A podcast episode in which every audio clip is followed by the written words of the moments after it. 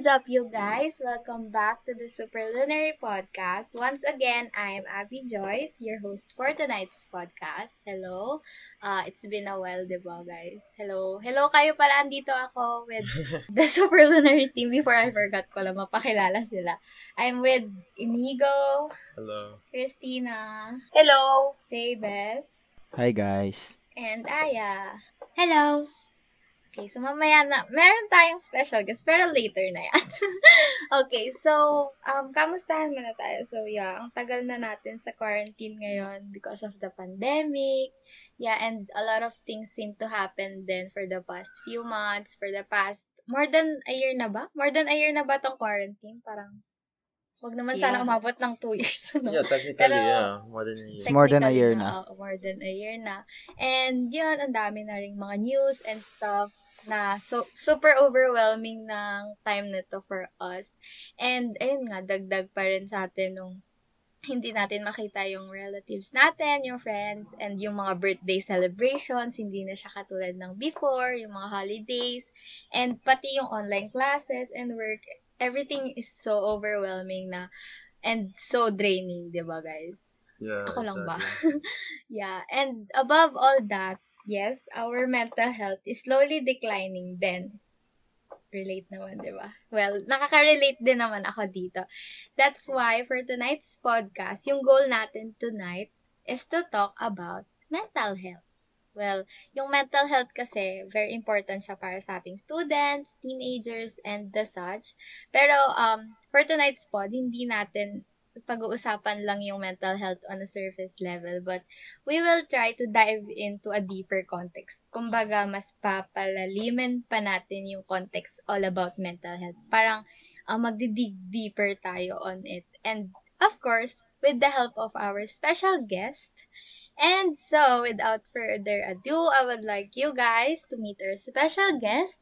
She is a third year psychology major who is also a YouTuber who inspires people through her own testimony.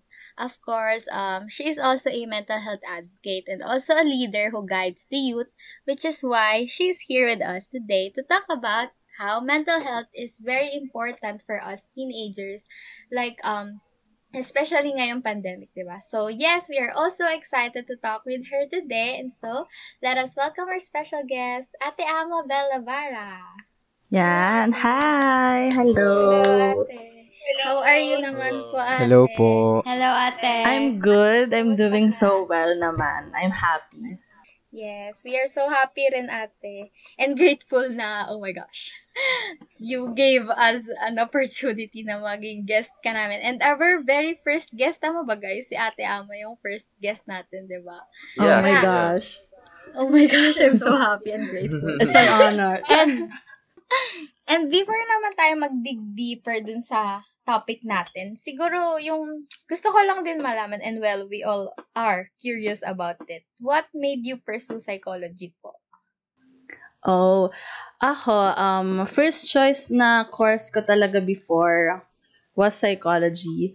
Pero during that time Mm. kasi, um, 2014, nung nag-college ako, wala pang K-12 nun. So, nung time na yun, lost ako sa kung anong ano yung kukunin ko. Parang sure ako sa course, pero sa school hindi. And it happened na hindi ako pumasa dun sa dream school ko. So, after nun, na-lost ako. And then, dumating yung time na napasok ako sa isang school. Tapos, yung best course daw nila dun sa school na yun is medical technology. Tapos, inisip ko nun, ah, okay, pwede na to. Science din naman, ganyan. So, inisip ko, ah, sige, go na. Yes. Parang, alam mo yun, sure ka sa course, pero hindi, mas, hindi, hindi mo super alam pa na ganito yung magiging career path Yes. nun. Alam mo kasi bata pa ako nun eh, parang Mm. 16 lang ata ako nung magka-college 16, or 15. Ganon. Mm-mm. And then, merong times na dumating na I myself struggled with mental health. And during that time, wala akong idea. So, hindi ko maintindihan yung sarili ko. At the same time, yung mga taong nagsistruggle with it. And nagkaroon ng redirection. For me, it's more of a redirection ng Lord na nag na pinursu ko yung psychology. And after that, ayun na nga, I've decided to, ano, to shift course into psychology and pursue psychology. Ayan. So, ate, second course mo na pala tong psychology. Yeah, oo. Almost, Ayun. So, ayan. yun ate, nabanggit mo na yung about mental health. And, ayun, syempre, as yung topic natin ngayon, um, I know ate, you also have experiences about mental health and syempre, napag-aralan mo na rin siya since psychology major ka nga. And so, yung, we would just like to know more about the mental health. Kung ano bang meron dito sa mental health na to, bakit siya mahalaga, bakit kailangan alagaan and stuff. So, ayun ate. Okay, ayan. Thank you. So, ayun yung pag-uusapan natin ngayon. We're gonna talk about mental health. So, before that, um, nagkaroon na ba ng situation, siguro dito sa mga audience natin, no, nagkaroon na ba ng situation na parang um, naka-encounter tayo ng mga tao na nakita mo yung na peak na witness natin yung peak ng level ng personality nila na ano sila palagi, mataas yung energy, ganon, smiley face sila Mhm. everyday, ta super jolly, 'di ba, ganon. Pero at some point, biglang nawala yung parang nawala sa mood yung friend mo. Tapos kakaiba yung pagkawala niya sa mood, biglang hindi mo na sila makausap and then they started to isolate. So in short, na-lost yung friend mo. Pero ang mas matindi doon, na-lost din tayo kung ano yung gagawin natin, kung paano natin kakausapin si friend. 'Di ba? So, that's what we're going we're going to talk about today. We're going to briefly discuss what is mental health and underlying mental health are yung mga battles in it which which are of course the illnesses disorders pero just a disclaimer hindi na natin pag-uusapan masyado yung like symptoms and all kasi syempre um hindi naman enough din yung time and also yung ano yung syempre professional dapat yung mag-discuss ng mga ganong matter. Pero briefly di-discuss natin ano yung mental health.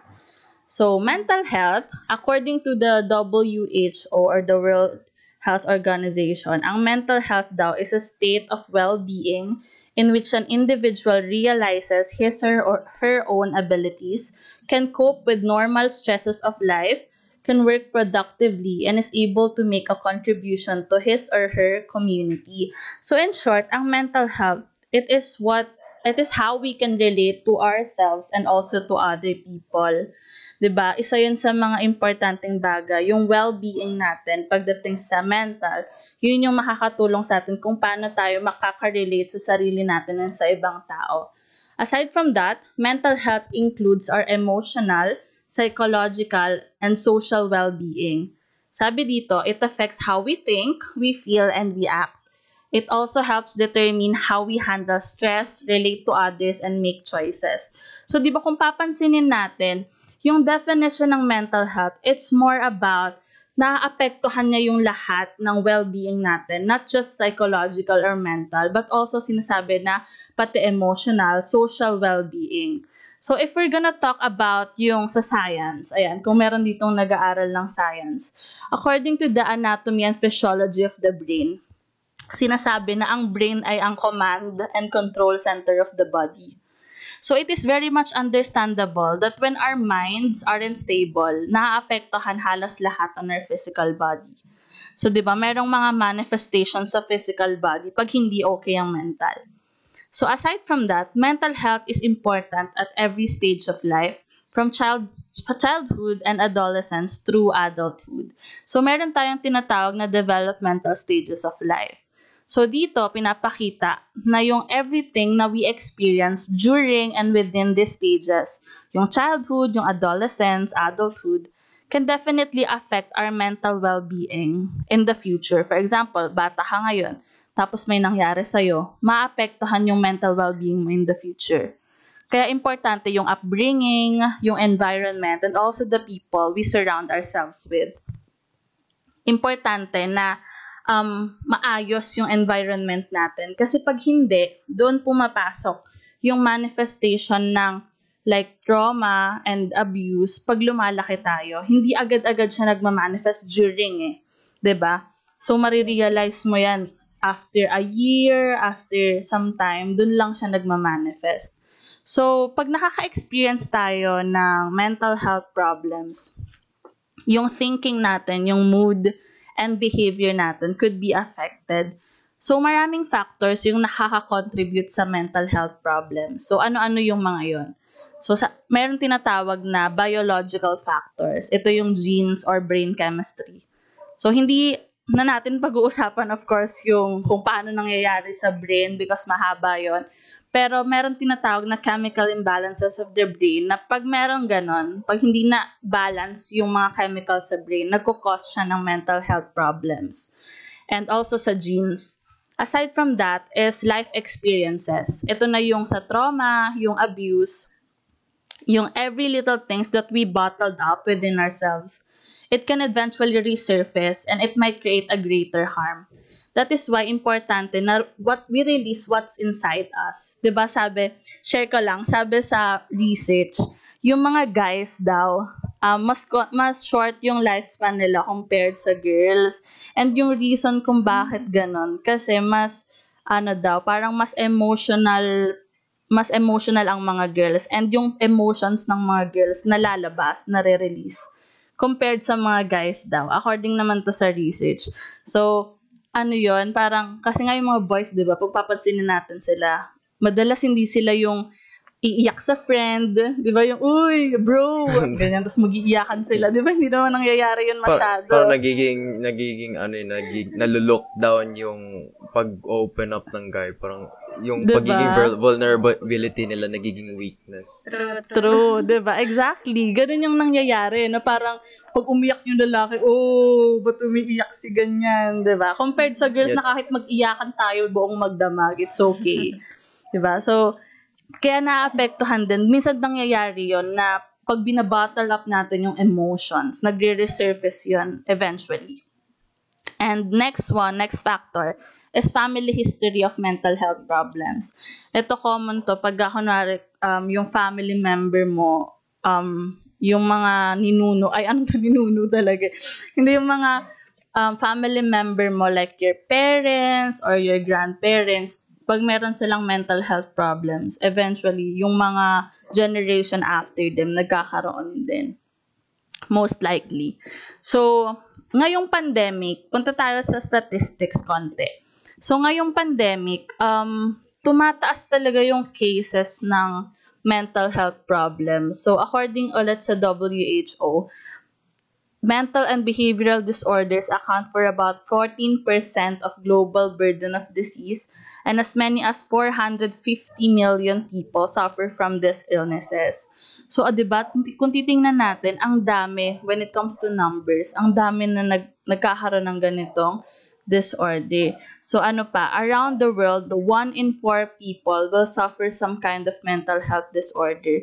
Yet, about 60% of sufferers do not seek help. So, ang dami ng 1 in 4 eh, no? 1 in 4 people pwedeng mag-suffer ng mental health. Pero sabi doon, yung 60% of those people, hindi sila nagsisik help. And ano yung mga reasons bakit hindi sila nagsisik help?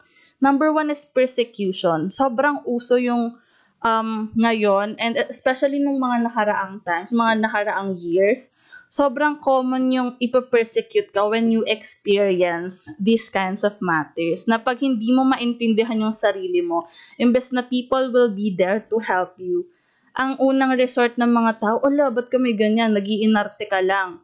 ba? Sinasabi sa'yo na, yeah, oo. And also, aside from that, meron tayong stigma na tinatawag. When we say stigma, it's a mark of disgrace eh. Parang ikaw din mismo sa sarili mo. Hindi, since hindi siya na-open up ng sobra and hindi siya normal na parang pinag-uusapan, ang nagkakaroon ng stigma na parang disgrace for us pag nagkaroon tayo ng ganito. Na parang, hala, oh my gosh, hindi ko dapat pag-usapan to. Hindi ko dapat i-open up to sa friend ko. Baka maging burden lang ako. Maraming stigma about mental health.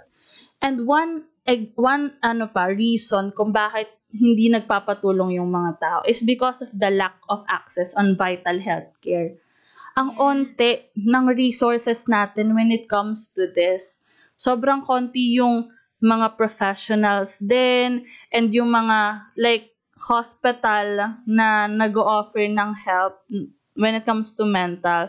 'Di ba ano, parang sa work pag kung may nag-work na dito sa mga audience natin. Sa work, common yung um, benefits sa ano, sa yung bibigyan ka ng card, 'di ba? May mga card na tinatawag. Mhm. Tapos ano 'yun, mag card. health card. Yeah, yeah. Healthcare. Yes. Yung health card na 'yon magagamit pang pag kunwari nagkasakit ka, papa-check up ka. Pero most common, yung mga card na 'yon hindi mo magamit sa mental health benefits, ganon. And walang direct, sobrang konti yung mga company na nag-offer ng mental health as their benefit. Sobrang konti yung ganon. So, alam niyo na, pag mag apply kayo, check niyo din yung benefits, kung kasama din yun. ba Kasi, importante talaga na merong ganon eh. Dito sa Pilipinas, around 6 million Filipinos are estimated to live with depression and anxiety, making the Philippines the country with the third highest rate of mental health problems in the Western Pacific region. So dito sa Pilipinas, ang pinaka-common na uh, mental health problem is depression and anxiety. So dito gusto ko lang i-reiterate na when we say depression, it is different from just mere sadness. Kasi minsan na, na ano natin eh, na pagbabaliktad or nasasama natin na pag, pag ma- malungkot tayo, ay depress ako. We need to understand that depression is more than sadness.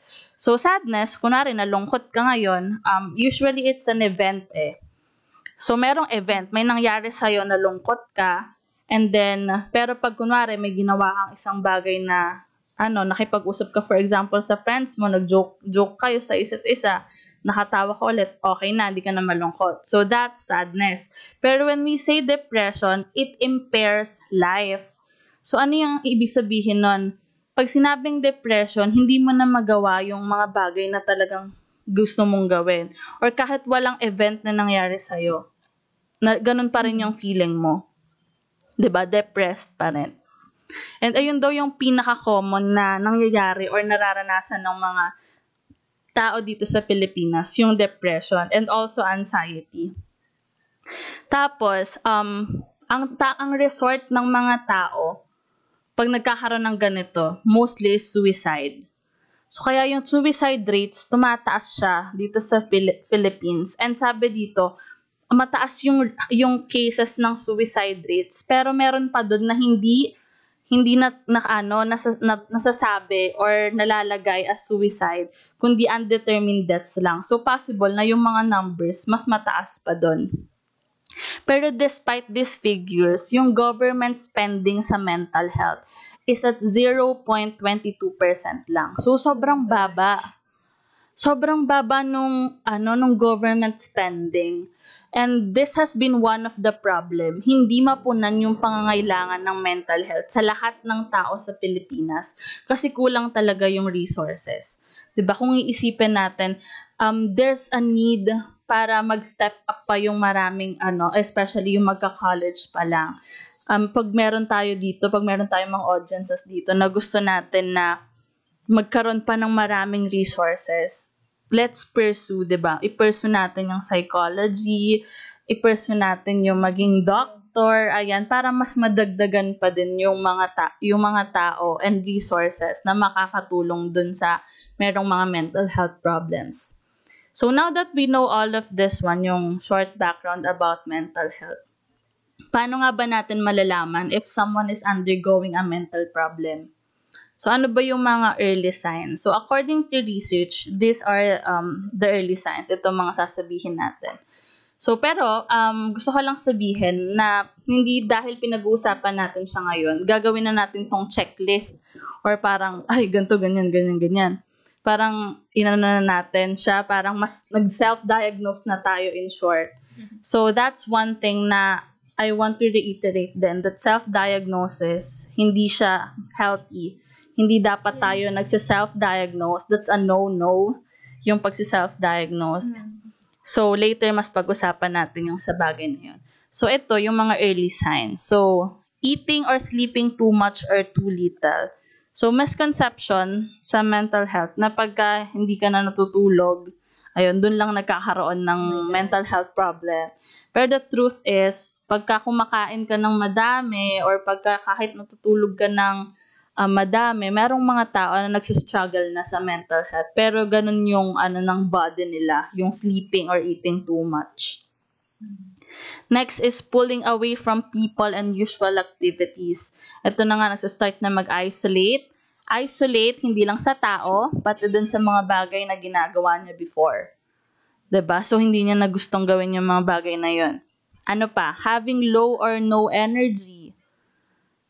Ano yung common, na, ay, ano naman to, um, alam na naman natin to na pagka biglang bumaba yung energy, wala na siyang energy na makipag-usap, na gawin yung mga bagay na ginagawa niya before.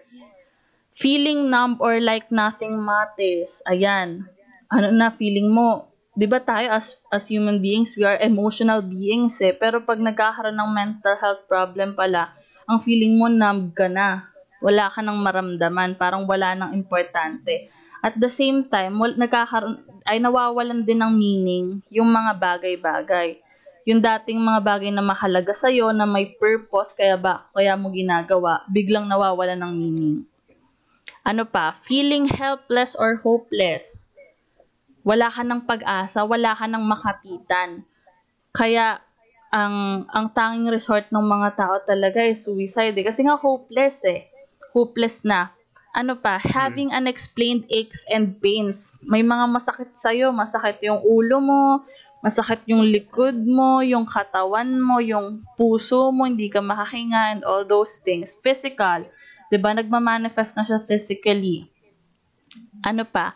Smoking, drinking, or using drugs more than usual.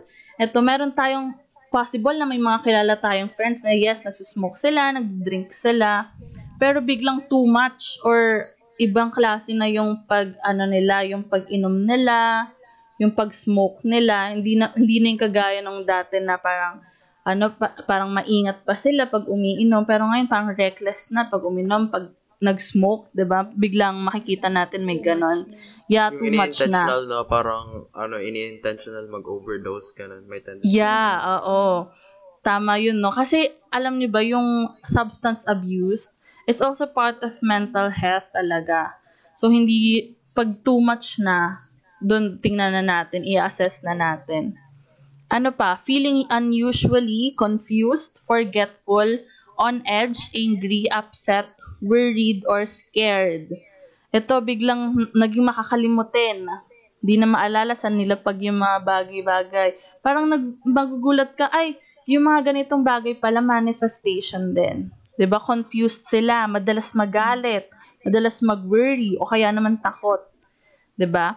Ano pa, yelling or fighting with family and friends. Nagkakaroon ng aggressive tendencies. Dati hindi naman siya pala away, pero ngayon bigla na lang siyang nakikipag-away.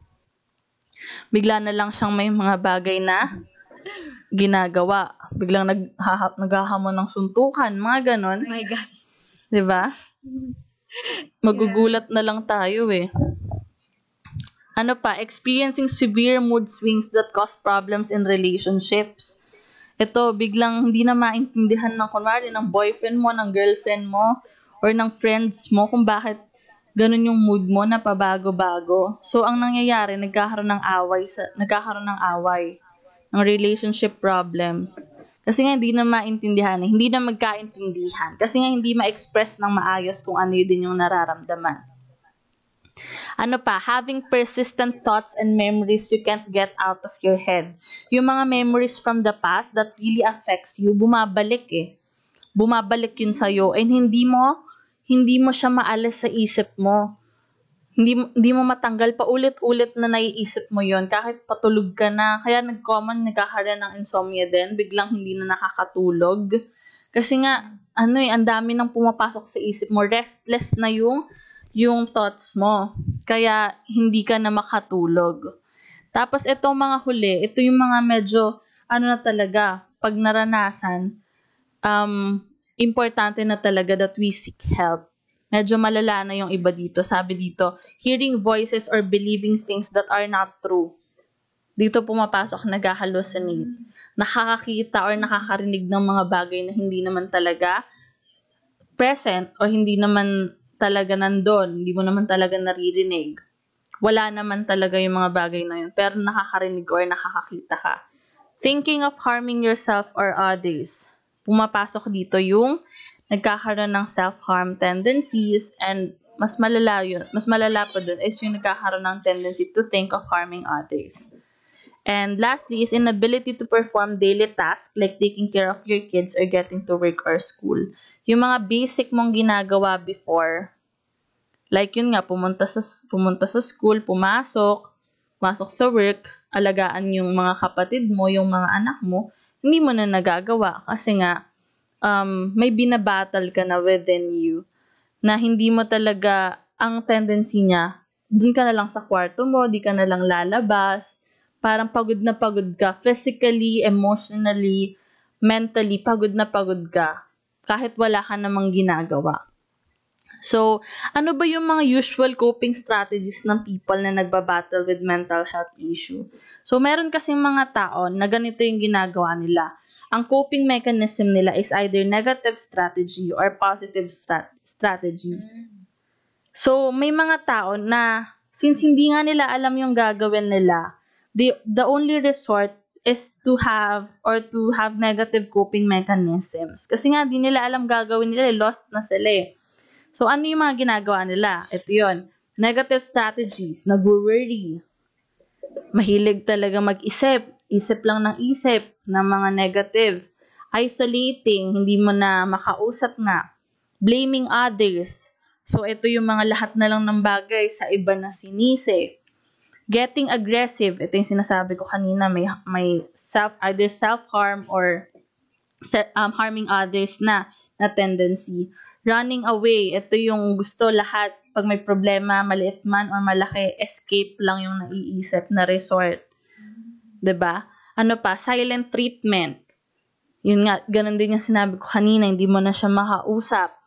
Parang puro, kahit gusto mo ng communication, di ba? Kasi pag merong misunderstanding when it comes to relationships, gusto mo, ano eh, tala, tara, usap tayo. Kasi nga, ang thinking natin, um, healthy communication, it will resolve kung, kung ano man yung problem sa relationship. Pero yung binibigay ng mga taong nagbabattle is silent treatment. Ano pa? Using alcohol and drugs, withholding love. So, ang tendency sa mga tao, they think na they are not capable of giving or receiving love anymore. So, magwi-withhold na lang sila sa love. Isipin nila na doon pumapasok yung isipin na walang makakaintindi sa akin, walang nakakaintindi sa akin, walang nagmamahal sa akin.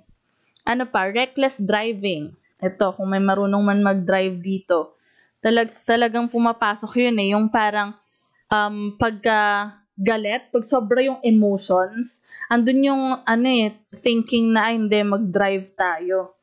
Kaya dapat talaga importante na pag merong ganitong mga bagay na aaksyonan para hindi rin mag-cause ng ng harm din sa ibang tao. Syempre pag reckless driving na, 'di ba? Possible yung accident. Sobrang prone 'yon sa accident. Again, using self-harm and lastly giving up. Parang ayoko na, wala na. Dito pumapasok nga yung resort when it comes to suicide and all. Give up na lang kasi hindi na alam yung gagawin. But what should we do to achieve healing process? Ano nga ba yung mga positive coping strategies that we can use or share to others as well? So ano-ano ba yon? First and uh, one of the most important is to seek help. Gusto kong i-reiterate na it's okay to seek help. We need to keep in mind na there are issues that should be treated professionally. Kasi tayo, natatakot tayo eh merong fear. Merong fear sa mga tao na pag nagpa-treat ka professionally, doon pumapasok na baka i-judge ako. Kasi 'di ba parang naging common na thinking ng mga tao na pag nagpas nagpa-psychologist ka, psychiatrist, even counseling, parang hala, may problema yan sa utak or baliw yan. 'Di ba pumapasok yung mga ganong stigma. But I hope that as we open our eyes with what mental health really is, as we slowly drift ourselves away from the stigma, let us also ano, open our eyes to the fact na seeking help professionally will not make us less of a person. It will never make us less of a person pag nagpatulong tayo. But also, just to make everything clear, we also need to understand na kailangan nating i-balance yung knowledge and understanding natin about mental health. 'Di ba? Kailangan natin maintindihan na yung mental health awareness dapat balance.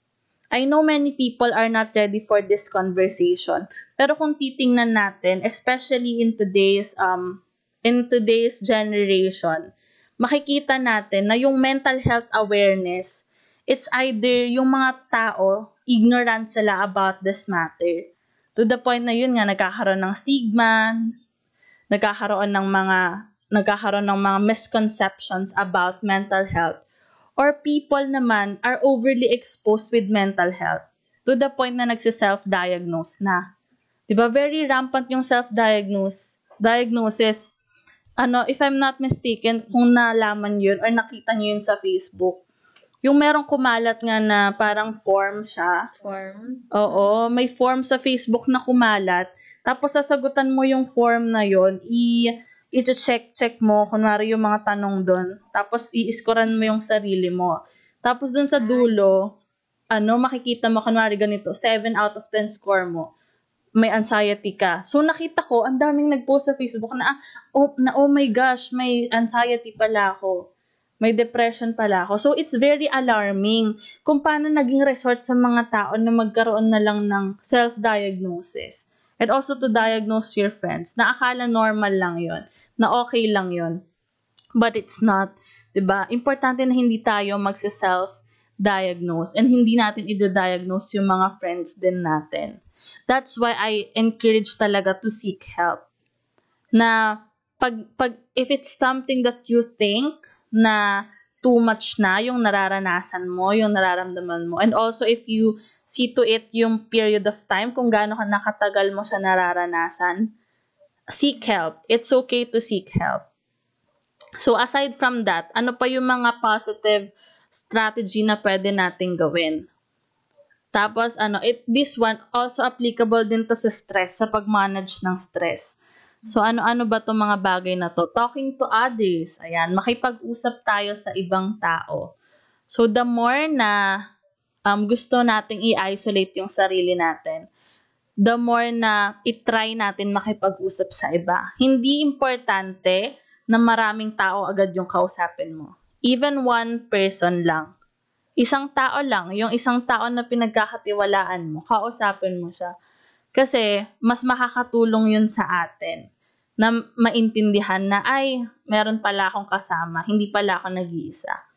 Ano pa? Exercising. Ito, um, healthy yung pag exercise Health, nakaka, nakaka-release yun ng happy hormones ang pag exercise So, kailangan, di ba, kahit, kahit ano, hirap na hirap tayong bumangon sa kama, ganyan.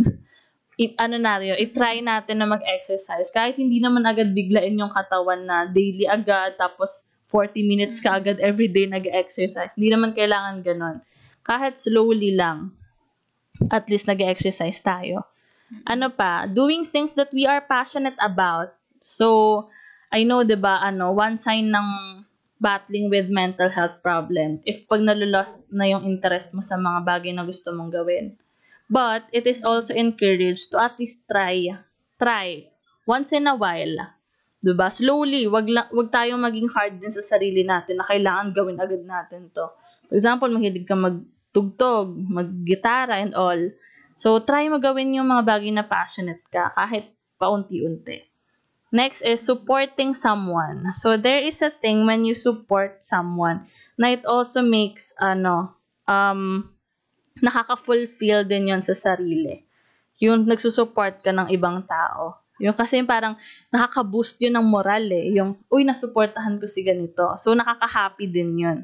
So, try lang natin na mag-encourage din ng ibang tao, pakonti-konti lang hindi naman hindi naman importante na talagang mag-a-advise ka and all. Yung support lang, support lang na nandun ka, kasama mo kasama ka dun sa victory ng isang friend mo, 'di ba? Ganun lang. And next is yeah, Simple things talaga. simple things, yeah. Next is having a gratitude list. Ayan, maglista tayo ng mga Yes. bagay na thankful tayo. So kahit weather lang 'yan, yung thankful ka sa sun, sa rain, umulan ngayon.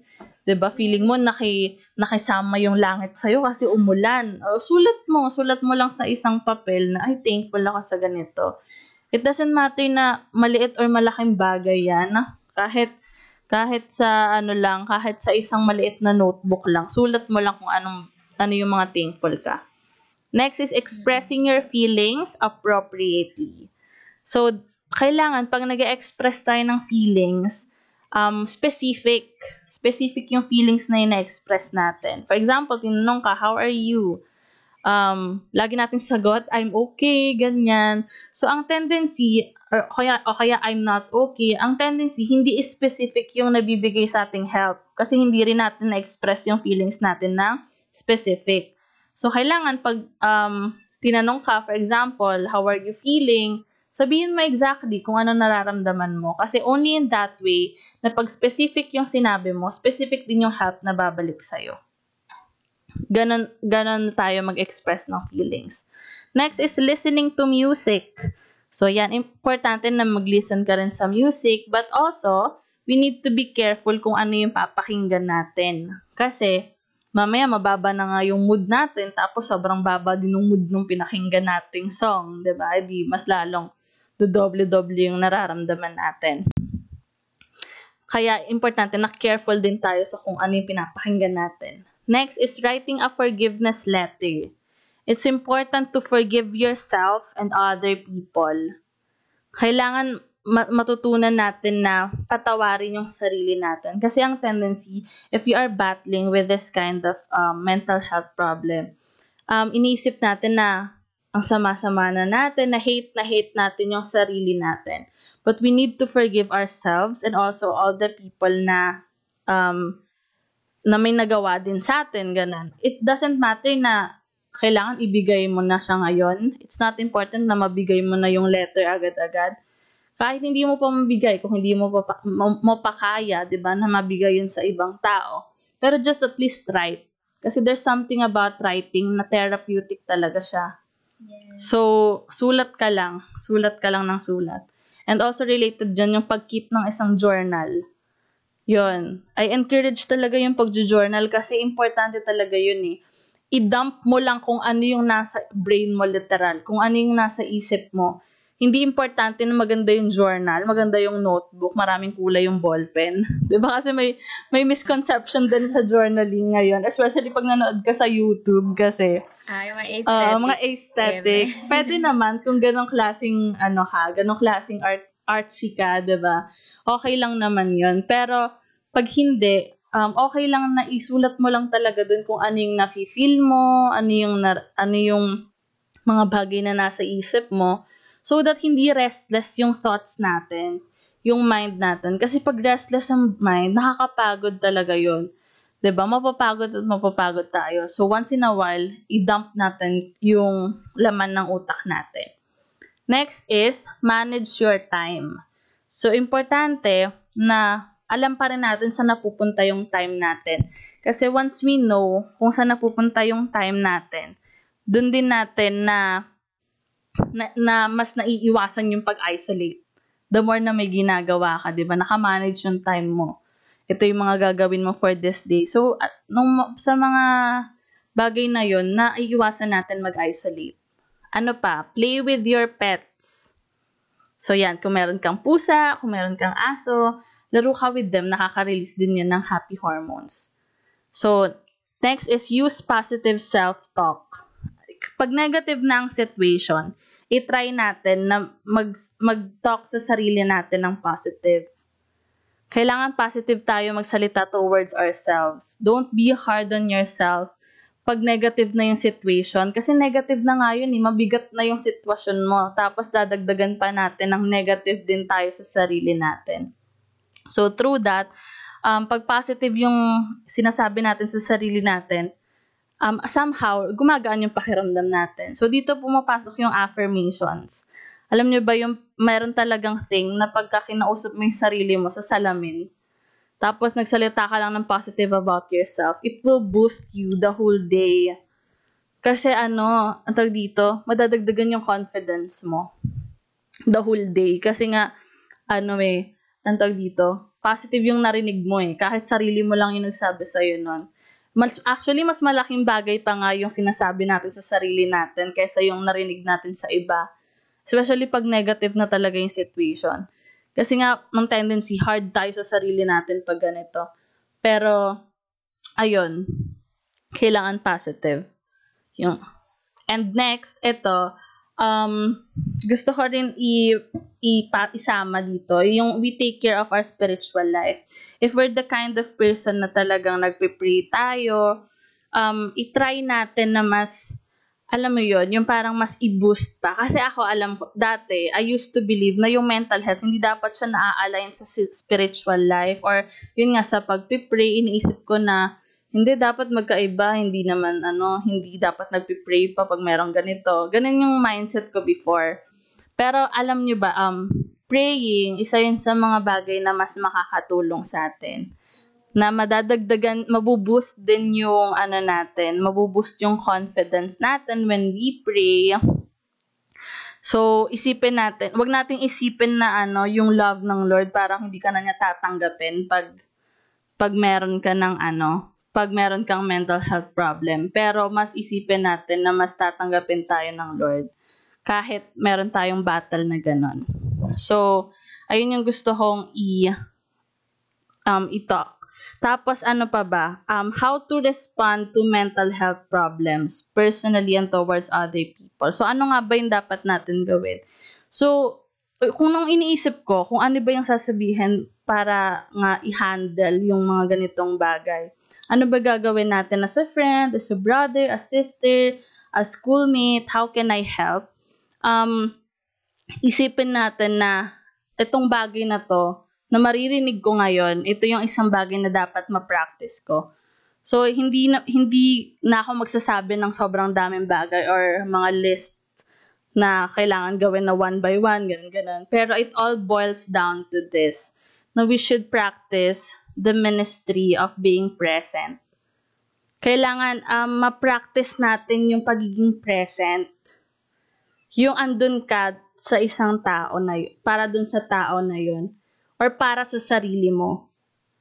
Kailangan maintindihan natin na yung being present is intentional. Intentional kang magiging friend, intentional ka na magkikare para dun sa friend na yon, para sa sarili mo. And kung ikaw mismo may pinagdadaanan na ganon, ikaw mismo ano, um, magiging intentional ka na paalalahanan yung sarili mo na maging, alam mo yon maging positive towards yourself. Gagaya ng sinasabi ko kanina na we need to have positive self-talk, 'di ba? So, pag sinabing present, doon na makikita ay na ay kailangan ko palang maging friend kay ganito. And when we say being present, walang judgment. Walang judgment. We listen without judgment. 'Di ba? Kasi ang tendency tayo, pag nakikipag-usap tayo, meron pa rin tayong mga hidden judgments sa utak natin, 'di ba? Parang as human beings, hindi natin maiwasan minsan, 'di ba, na pag may sinasabi yung friend natin, ay, ganito, ganyan, baka ganito. Pero siyang we try. Un- uncor- uncontrollable thing na nagkaroon ka ng uh, something na mag-against sa sinabi ng person. And so, parang hindi mo lang na, nasa-speak out, pero in your mind, my conversation could like, you don't agree to this, pero nag-oo ka na lang. Yeah, ba? So, ayun eh, may ganun tayong tendency. So, pero importante na pag ang kinakausap natin is isang isang tao na nagsistruggle with mental health, tapos nararamdaman mo na ganun yung struggle niya. We try our best to listen without judgment. Intindihin natin siya. 'Di ba? Intindihan natin tong taong to. Maging malawak yung pag-unawa natin na may mga ganitong klasing bagay na nangyayari. 'di ba? Sometimes it's not about what we can say. 'Di ba kasi ang tendency din marami tayong say eh, sa mga bagay. Ay ganito, advice tayo ng ganyan, advice tayo ng ganito. But sometimes it's not about that, but it's more about how we will listen. Kung paano tayo makikinig doon sa tao na yon, how we can create memories with them, happy memories with them. Kasi nga malungkot na eh, parang um, especially if kunwari depressed, So, meron sila, yung mga memories na nasa isip nila, puro negative. So, how can we create positive memories with them? How can be positive around them? So, importante na mas maintindihan natin yun. Na yun yung pinaka nag end dun sa kung paano tayo magre-respond. Kailangan natin maging present dun sa mga tao na yon. Kailangan nag, na hindi lang sa ibang tao and also to ourselves. 'Di ba? So, I wanna share a personal experience. Um, siguro nagtataka kayo um, bakit uh, ganito na nasasabi ko na yung mga ganitong bagay or ano ba to, ni-research ko lang or something. Pero most of this, yung dito, especially sa pag-end, sa end nito, yung like the coping mechanisms, yung mga positive strategies, and also the ano practice being present, lahat ng to is based on experience as well. Ako, I myself battled with a mental disorder. I was diagnosed with bipolar disorder almost three years ago. ba? Magpo four years na. And during that time, wala akong pakiramdam ko wala akong kasama. 'Di ba? Kasi yung pinakamahirap diyan is not is actually not the beginning eh. Pero yung in between, yung nasa gitna ka, yung habang pinagdadaanan mo yung bagay na yun, pakiramdam ko wala akong kasama ang tendency, sobrang helpless ako, hopeless ako. Wala talaga akong makapitan ng hope. Wala akong makapitan ng, wala akong mahugutan ng, ano, ng lakas. Kasi nga, inisip ko na, ay, wala, ano na to, end, end game na to for me.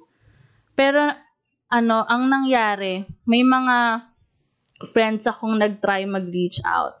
Pero ang ginawa ko, nag-cut ties ako with them, parang nag-isolate talaga ako. Yun yung coping mechanism. Kasi during that time talaga, um, hindi, hindi rin talaga siya napag-uusapan masyado. So, aside na hindi ko alam yung gagawin ko, hindi rin alam ng mga tao sa paligid ko yung gagawin ko. So, nung nag-isolate na ako, meron talagang mga friends na nawala na rin sila. Parang hindi na rin sila nag, alam mo yun, hindi na rin sila nag-pay attention na na mas ano na masamahan ako kasi hindi rin nila alam and I don't blame them for that. Meron talagang mga tao na nawala during the process and pero yung na-realize ko is habang tumatagal meron pala talagang mga tao na magpaparamdam sa'yo na they're still there na hindi ka nila iniwan even during those time na nag nag ano ka nagsi-struggle ka na akala mo mag-isa lang mag-isa ka lang And alam niyo yung isang bagay na naramdaman ko yon is that hindi nila ako masama, eh. hindi nila ako makausap pa. Pero they never stop praying for me. And naramdam, naramdaman ko yon yung prayer ng tao. That's why it's also important, yung sinabi ko kanina, na you pray for yourself, you pray for other people. It's important din. Kasi yun yung isang bagay na nakatulong sa akin. When I realized na there's people who are still praying for me na may, may mga tao pa lang nagpe-pray pa sa akin kahit ganito na yung sitwasyon ko. And hindi ko maintindihan yung situation ko before. Hindi ko maintindihan kung bakit kailangan ko siyang maranasan. Pero as time goes by, um, nagkaroon ako ng medication therapy. I'm going in and out of counseling and um, until, therapy. Until now, Ate Ama? Pa? Until un, until now yung uh, yung medication mo. Yeah, until now I'm still having medication. Parang ang hirap nang tanggapin eh. 'Di ba sobrang hirap tanggapin na nagagamot ka? Parang yeah, sinas- parang na, uh, nagiging ano siya, eh, nalo-look down, parang tinitingnan like it's a weird thing. Exactly. May problema ka talaga. Unusual thing, yeah. Exactly. Ang tingin talaga ng mga tao parang ay may something kasi nagagamot na siya. 'Di ba? Parang ba't ka nagagamot about diyan? Akala ko parang akala ng mga tao parang it's something na ay hindi ano lang 'yan, inarte-inarte lang. Pero nagagamot na. So parang merong talagang meron talagang misconception na pag naggamot ka na nababaliw ka na talaga. Yun, diba? exactly, yun, yun, yung term na ginagamit lagi, like, nababaliw. na, Oo, nababaliw baliw ka na talaga. Kasi ba't mo kailangan gamutin, di ba? But, Yeah.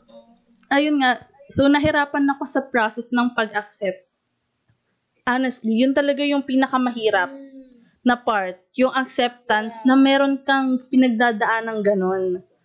Na nandun ka sa, sa isang bagay na parang gusto mong umalis pero hindi ka pwedeng umalis. Kasi parang kailangan mo gumaling eh. So, kailangan mo inumin yung gamot. Pero may times talaga na parang ako mismo, hindi ko iniinom yung gamot. Parang inisip ko, hindi, kaya ko to. Kaya ko nang walang gamot. nagiging ano siya, eh, yung situation mo nagiging you versus the world. Yeah. Like yung yung situation mo versus yung perspective ng iba towards your situation. Exactly. And yun yung mahirap tanggapin eh.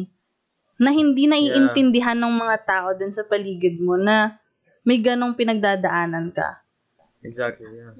And that's why, um, siguro ganito na lang ako parang ka-eager to speak about this one today. Yeah. And doon ko na-find yung purpose ko. Na before parang, ay sabi ko, ay shucks, this is an, this is an end game for me. This is something na ay, wala na to, hanggang dito na lang ako. But, si, ang galing lang kasi, how God um helped me to down, yeah. I've been feeling so, I've been feeling so. Hi, this is Inigo Jago from the Supernumerary podcast team, and this is the first part. So the second part would be airing next week, same time Friday. So do follow our social media apps: Facebook, Twitter, Instagram, even YouTube. Also, don't forget to follow our guest. All things related to her will be on the description in the bio. That's all. Thank you. Bye bye.